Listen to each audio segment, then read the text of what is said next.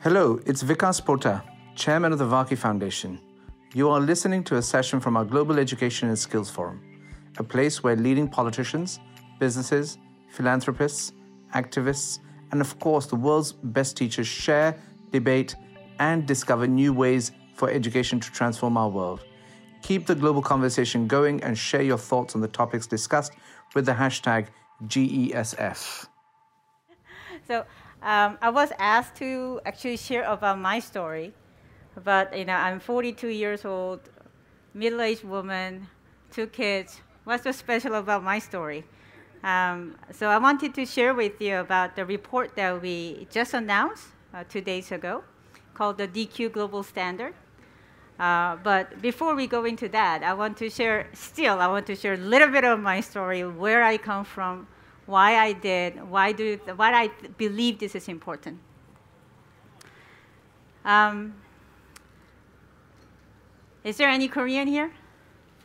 Yeah, great. So 2008, um, December, there was an eight years old girl who was raped at 8 a.m on her way to go to school by child porn addict. Her rape was horrible. In order to remove the evidence of rape, he sucked, he used a suck. So it, basically, her bottom was completely destroyed. It was just horrible, horrible story. And that was a time I became a mother. I was horrified. And I also have a girl. So I followed the story. And then in the newspaper, at the time I was in Silicon Valley, and I saw the news of this photo. This is a photo that was drawn by this eight years old girl victim wishing his, his uh, raper got punished. And under beneath this photo, I was really literally shocked in major newspaper. It was almost like near porn like um, photo with the title of I'm a 16 years old girl inviting you to my bed. So when I saw these two photos side by side, I, I, was, I, I was thinking it is not just about one child porn addict. It is not just one child victim. Something wrong about our information society. And this is actually 10 years later. I started my NGO called Infollution Zero, which is focusing on the children's cyber uh, protection. And then I move on to the education. And we did a lot of study, and this was a study that we published in 2018 with the World Economic Forum. This gives the evidence that it was not about the one kid. 58 60, 56% of our children are exposed to at least cyber risk. It's 8 to 12 years old. Cyberbullying, game addiction, online sexual behavior, offline meeting with strangers. If you think about this, it's not teenager, 8 to 12. You can see the consistency across the 30 countries. What's wrong? What's wrong in our digital world? more depressing actually finding is that we mapped out mobile penetration versus exposure to cyber risk. This is only we call the ICT emerging country. That goes through rapid digital transformation. Thailand, as many, uh, Philippines, many ASEAN countries. You see that direct correlation between these two. That means we think that we give the device to kids, they will somehow get more educated. No, when we devise the teeth, we give the risk. If we put, if we don't put the right education in the system, if we just put the technology in front of the kids, outcome is not that pretty. We don't see that direct correlation in so-called ICT advanced country because US, UK, of course, they have a relatively in average, 56% is, is not a small number. But we didn't see that correlation because it, is, uh, it shows the importance of education system and social infrastructure systems has to be embedded. Is it, not, is it just a kids? No.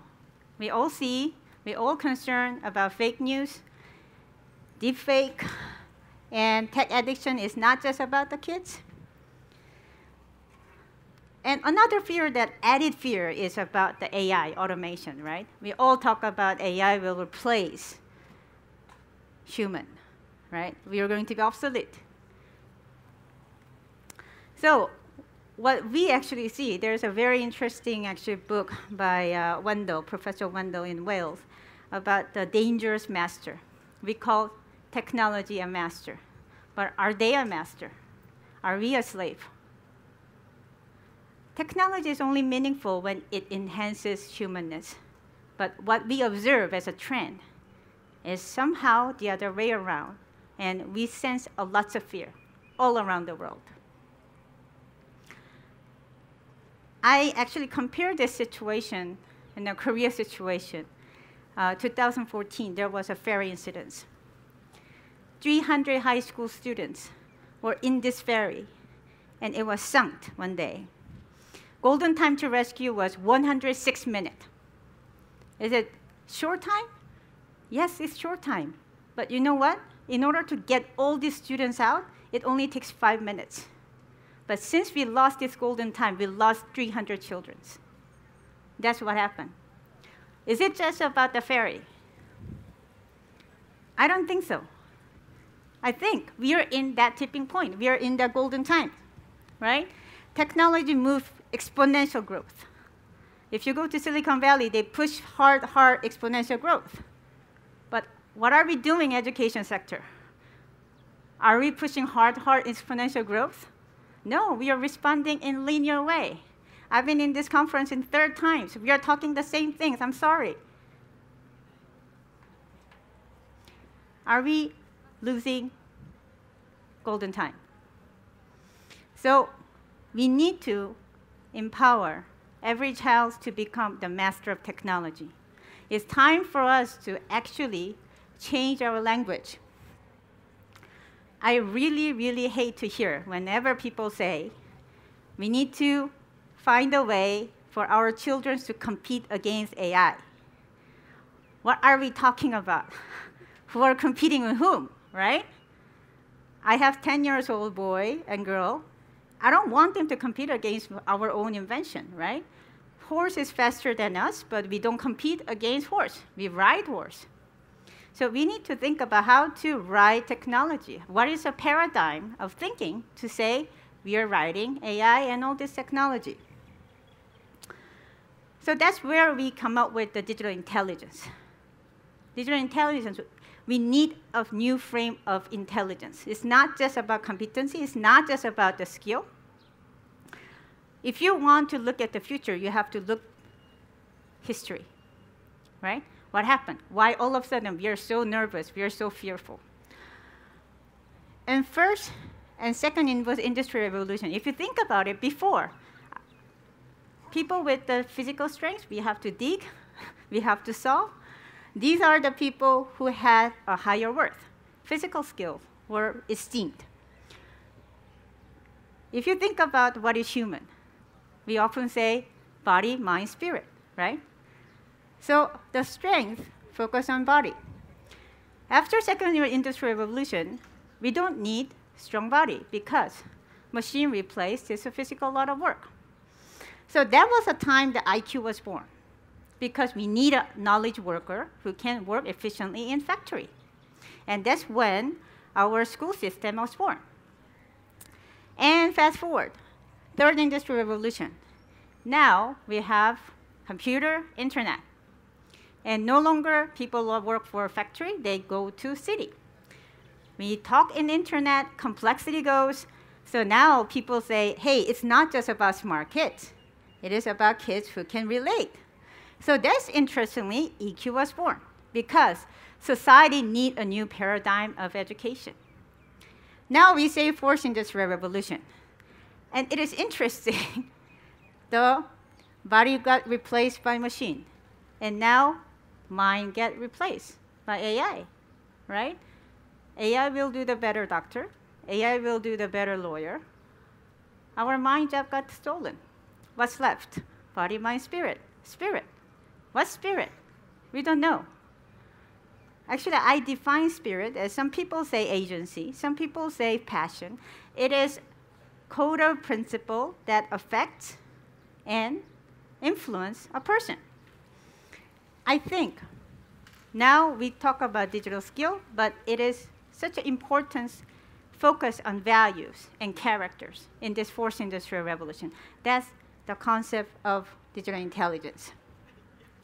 So digital intelligence, when I actually started this whole venture, I was thinking, I, I was very selfish. I was not like trying to make a global standard on anything. I was just thinking, what is the thing I want to teach my son, right? Digital citizenship, safely, responsibly use technology. That's just life skill. Every kid has to have. It is not optional. Everybody needs to have. But when he knows how to live online, they need to know how to create. When they know how to create, they need to sell. They need to make an impact. So I actually have a three layer of maturity, citizenship, creativity, competitiveness. On what? Whole different dimension of our digital life. We often thinking about just computational thinking, coding. Yes, very important. But that's just one part of digital life because digital life is not just about school, it's everywhere. We have to look at identity, use, safety, security, emotional intelligence, communication, literacy, and rights. So we have a very nice three by eight structure. And interestingly, I developed it for, for children. And I got a call in last year and say, I'm from IEEE. We wanted to create digital standard, a global standard for industry on digital skills.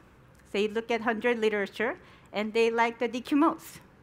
Can we use it for industry standard? Thank you. Why not? yes, I was so happy. Yes, let's do that. But that's not that's not enough because industry standard, industry standard is just halfway story. We need to ensure education community have to work together. So that's where we start the Coalition for Digital Intelligence, OECD standing out for the government and education community. IEEE stands for the technology industry. And DQ Institute as our topic expert and World Economic Forum as a in, uh, convener. Our whole purpose is let's set the norm and coordinate the global practice. Why? Because currently, we talk about this uh, digital revolution and what to teach digital skill. Everywhere talk about it. But if I ask you, what is a digital skill, you will have a different understanding that he has. If I ask a Portuguese government, they have a completely different idea in Singapore government. If I, even within the Portuguese government, if I ask government official and Microsoft or whoever and telco, they have a completely understanding. When they don't have a common understanding, there is no innovation grow now. There's no scalability comes out. So first thing we have to do is uh, we speak the common language, what it means to be digital skill and literacy. And we want to use DQ as a common framework. What do we want to do? We set up the common framework, and these giants will make it as an institutionalization, and WEF and all of us work together as a global coordination, and we measure. We measure the impact.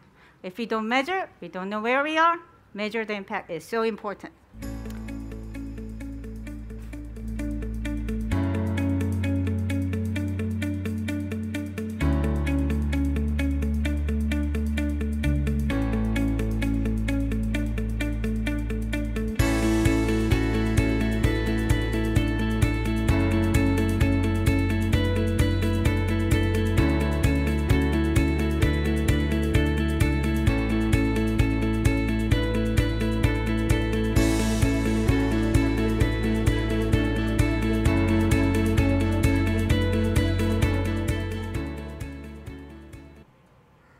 Fantastic, isn't it? So what we have done is that we look at the leading college, leading actually framework all around the world. We identify 25 and we mapped against. So what we want to do is we want the all embracing, comprehensive concept. Number one, we want it to be systematic, so it can be adaptable. we don't want to be prescriptive. If um, Singapore government wants just one piece, please. So we, um, Microsoft, BT, they want to actually work on this area, yes. And we have to be agile, means we are talking about the moving target. Who cares about global standard if it is not adaptable, right? So every year, what we are going to do is that we invite every one of you to be our co-partners to create the global standard. We actually accumulate the knowledge, we build a database, and we create together. So I love this structure. We explain about eight area and three levels, and each competency will become also three components, knowledge, skills, attitude, and value based on the OECD 2030 Future Learning Framework. And we are aligning this DQ framework to make sure that align with the Sustainable Development Goal and future readiness. So now it's time for us to work together. How can we work together? Let's co-create. Anybody who is interested to be part of it? Fantastic, fantastic. Who is not raising your hands? How can we do this? I think, you know, why do we need a global standard? Because we want to impact everyone. We want to scale up. We want to go to inclusive DQ education for all. So in order to do that, let's unify the language, which is let's map your frameworks and your uh, lesson to map against the DQ framework. We as a, we as a net neutral and impartial platform, and then we coordinate and strengthen and share our best practices and go to every kid, every individual around the world. And then we measure. So we are actually developing measurement tools to ensure that it can be approachable to everyone. Now, do we know about DQ? Uh, in US, DQ is a Dairy Queen. In Philippines, it's a drama queen. So what we want to do is raise awareness of DQ. What we actually discuss in Davos is about let's have a DQ day. Let's raise awareness of importance. Let's coordinate. So actually pick the 1010, October 10th. It's like a digital. So we are working together to toward to that. I want to stop my actually uh, lengthy discuss, um, explanation about the DQ standard. Um, please, in Twitter, we have a handle, DQ for all. What? DQ for all. Yes, so please uh, follow DQ for all. And then also make sure to check our new report to see how it can be used in your setting and how we can work together. This is my contact information, and feel free to contact me at any time. Thank you very much. So I don't know what is the format. I was supposed to. I, I, I, sh I should go out or I should I should I should get I, I guess sure. Any question is welcome. Yes, please. Can you just explain a little bit, please, about the citizenship, creativity, and competition? Sort of what's in there, what those mean? Sure.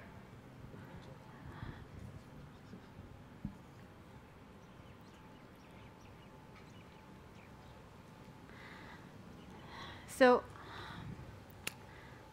how we actually construct is that we identify the eight areas of digital life, right? Literacy is a straightforward. So use is about how you use it, you know, in in in these three ways. So first, you need to understand about the balanced use of technology, which is included in digital citizenship, for instance. So that means you know how to self-control your screen time. So we picked, uh, for, uh, okay, let me start in this way. So each one of them are the digital citizenship. So digital citizenship cover screen time management, the balanced use of technology, and behavior cyber risk management, which is like a cyberbullying management. And then security-wise is a personal cybersecurity management, like password, 2FA, multi-FA, and uh, spam and others. Digital emotional intelligence is about the digital empathy we, empath we actually focusing on. Communication-wise, what is the basis which is digital footprint. They need to understand basic nature of online communications. And then literacy. First thing that we uh, are asking children to know is a media and information literacy. They need to actually know how to operate, search, discern the data and media. And the last thing about the digital rights, the first step is a privacy management. So what we try to address is that what is the holistic eight must-have digital skill as a digital citizen to, for them to um, actively minimize the cyber risk and maximize the potential as an independent thinker. So that's how we construct it. Just likewise, we identify what is the eight skills in each area that related to creativity, which is how we can, one can enable uh, technology to create content, technology, and information. And then lastly, about digital competitiveness is about the entrepreneurship and job readiness um, as a more of a workforce related the, um, the competency that we laid out. Hope this actually explained. Yep. Yes. Hi. Oh, wow, that's loud. um, so thank you so much for this talk. I think this is the first time that I'm thinking about things within this framework. So I work at Moringa School in Nairobi, where we are dealing with a lot of young people and we're teaching them about software development, data science, and some of these concepts like you know digital empathy or digital footprint management sound like things that we should be including in our curriculum we should be getting out there i'm wondering has any of this been translated into curriculum already is this something that is already deliverable to young people has it gone past this uh, i guess conceptual stage yes we developed uh, for 8 to 12 years old uh, target primary schools we developed a, a holistic curriculum for the um, digital citizenship part. So curriculum-wise, it can be applied, applied to the other uh, age group, but what we created is uh, actually online platform that any child can self-learn about digital citizenship by themselves. So we use uh, animation and uh, gamified uh, learning for them to learn by themselves. So what we do with the World Economic Forum, we run the DQ Every Child, as a social initiative for any child can use it. So your child in your country today, come to dqworld.net, he can actually um, use it, the program for free. Yep. Um, good afternoon. Yep. First of all, thank you for sharing this vision. Um, I'm coming from Erasmus University in Rotterdam, and of course, coming from a university, first question is sort of, is there scientific research sort of to back the constituents of your model? That's the first question. And the second question is, what is your sort of plan of making it a standard? Like, what are the plan things that you have planned for the coming maybe few months or even a year? And uh, if we as universities can help you on that. Thank you. Fantastic. Actually, uh, I, I developed all this program from the NTU University in Singapore. Nanyang Technological University together with the National Institute of Education. So all this actually education and framework was based on the research. So I can share the publication that we have. Uh, but, uh, well, the DQ Every Child, especially the children program, was highlighted in Nature a month, a uh, few, few months ago. Um, one of the things we are very interested in is that if DQ World Education can change actually the children's behavior. So we are uh, we have done a lot of research and looking at how we can measure even the DQ uh, digital citizenship score that related to cyber risk. So uh, what currently we have, uh, I think we have a largest data set related to children online behavior. Uh, we our data must be bigger than uh, UNICEF data. And uh, uh, what we found is that about after the education, 10% increment of DQ score corresponding to 15% of decrement of cyber risk. So uh, we are going to build a database that can serve as a research tool for the university. So uh, we are going to, we are not going to, we are building to a, a university alliance who is interested into this topic. You're welcome to talk to me after this.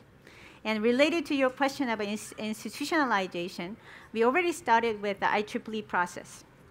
So um, what we were told is that within two years, uh, it can be um, best practice and standard uh, for the industry when they're thinking about digital skills.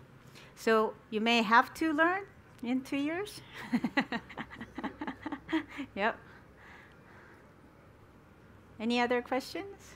Yep, please. Yeah.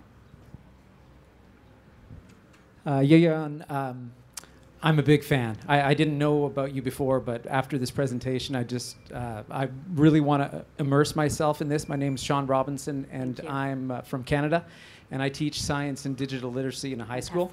Uh, we have uh, a one-to-one program, bring your own technology, where students bring their own devices, and the first thing that we do is that we teach them about their digital footprint. We don't want them to bring a device and then just say, "Have at her." Uh, but my question is around. Um, well, it seemed like that you were crowdsourcing a bit regarding creating this this global standard. And do you find that, or do you think that as you receive more and more information, that it might become too unwieldy? So that's that's my first question. And the second question is, you know, can I get your book and uh, YouTube channel and all that kind of stuff? Sure, sure. Uh, thank you, thank you for your warm word. I, I like compliments. You actually made my day with uh, ego boosting. Yep. So, uh, um, related to your question about the crowdsourcing, there's always a danger about the crowdsourcing on that regard. But good thing to have the university and the research community to be part of it is that uh, we are not just a crowdsourcing without filtering and moderation. We do the moderation. Um, and uh, we have a good expert groups to look after what to include, what not to include, how we redefine, how we reorchestrate it. So I, I but um, concept is a concept. I wanted to have a two actually different thing. Concept is very interesting. It's a, it's a very intellectual, uh, enriching exercise. But I'm more interested in implementation. So when we define this, uh, this framework, so-called, what to teach, next is how to teach.